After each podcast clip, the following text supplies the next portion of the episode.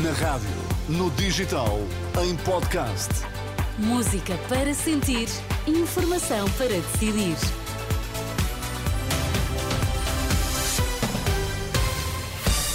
Notícias na Renascença, títulos em destaque. Pedro Mesquita, bom dia. Bom dia, Dina. Bispo de Coimbra e vice-presidente da Conferência Episcopal diz que a solução não é regulamentar, é antes reverter a eutanásia. Nesse jornal fica também o programa das festas para receber 2024. Em vez de regulamentar, é preciso reverter a lei da eutanásia, apelo deixado em entrevista à Renascença e Agência Eclésia pelo Bispo de Coimbra, que é também vice-presidente da Conferência Episcopal. Dom Virgílio Antunes diz que é essencial garantir uma humanidade da vida. Nós queremos uma humanidade da vida e, e nunca da morte. E, portanto, o, o mínimo que podia fazer-se, e o que eu desejava e que talvez muitos cidadãos portugueses desejem que aconteça, é que esta lei possa vir a ser eh, não regulamentada, mas revertida e que possam encontrar, de facto, de uma forma responsável, encontrarmos saídas humanas para todas estas pessoas. Esse é o caminho. A esperança de Dom Virgílio Antunes, Bispo de Coimbra, Vice-Presidente da Conferência Episcopal Portuguesa, passagem de uma entrevista à Renascença Eclésia para ouvir aqui na rádio às 10h30 da manhã.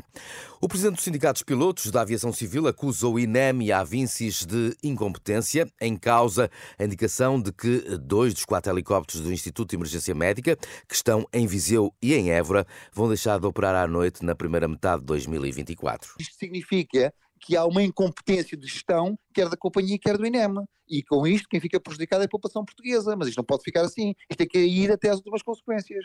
Nestas declarações à Renascença, Tiago Faria Lopes dá um exemplo.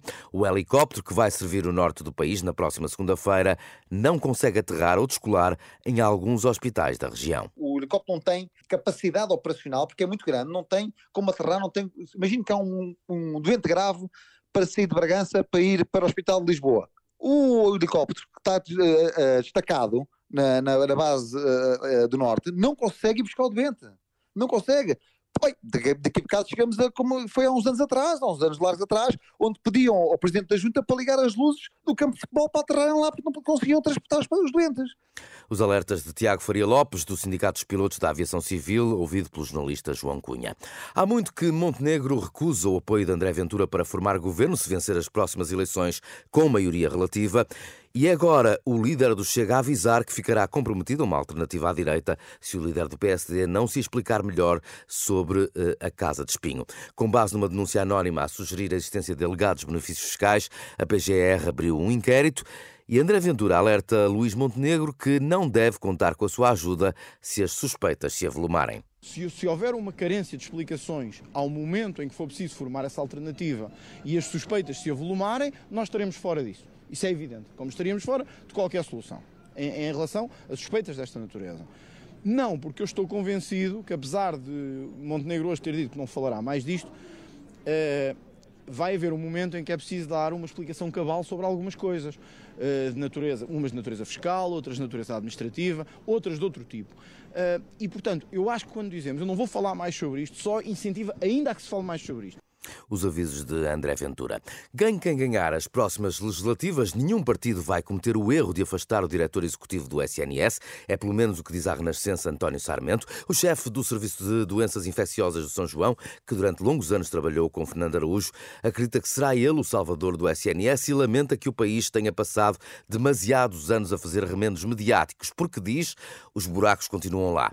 António Sarmento confessa estar alarmado com a atual situação que se vive nas urgências. A situação atual alarme. Eu acho que tudo isto é fruto de, de muita coisa que vem de trás. Nós temos gasto imenso dinheiro a tapar remendos. Isso particularmente se são remendos mediáticos. Mas os, remendos, os, buracos vão continuar a existir se não se mudar o que está de base. Há 20 anos não era preciso ser nenhum profeta, nenhum adivinho para saber que o Serviço Nacional de Saúde ia ter que se adaptar aos tempos que vinham. Uh, e ninguém fez nada. Continuavam-se a tapar buracos, deixava-se a coisa andar e ele foi emagrecendo. Quer dizer, então, com... quem vai ser o salvador do SNS? Eh, será Fernando Araújo? Vou-lhe dizer que essa é a minha esperança.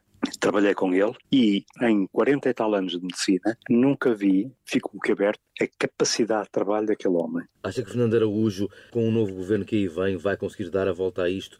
Acho. E eu acho que nenhum partido vai cometer o erro, seja qual for o partido, de o tirar de lá, percebe? Pelo contrário, vão usá-lo até como trunfo A leitura de António Sarmento, chefe do Serviço de Infecciologia do Centro Hospitalar de São João, foi ele o primeiro português vacinado contra a Covid-19.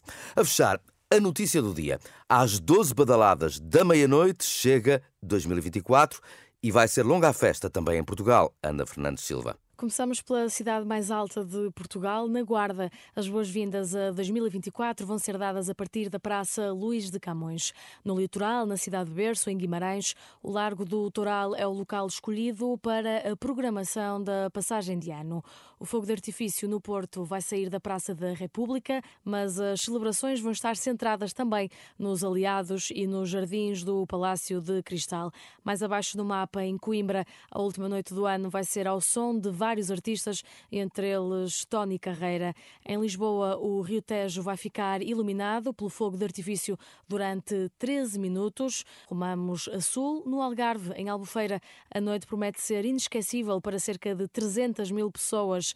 Acrobacias aéreas com aviões, projeção laser no céu e no mar são alguns dos momentos que prometem tornar a última noite do ano inesquecível. E a fechar, voamos até à Madeira, onde é esperada mais uma passagem de ano marcada pelo fogo de artifício mais icónico do país. E há um desejo que vou repetir ao longo deste domingo. Bom dia, boas entradas em 2024.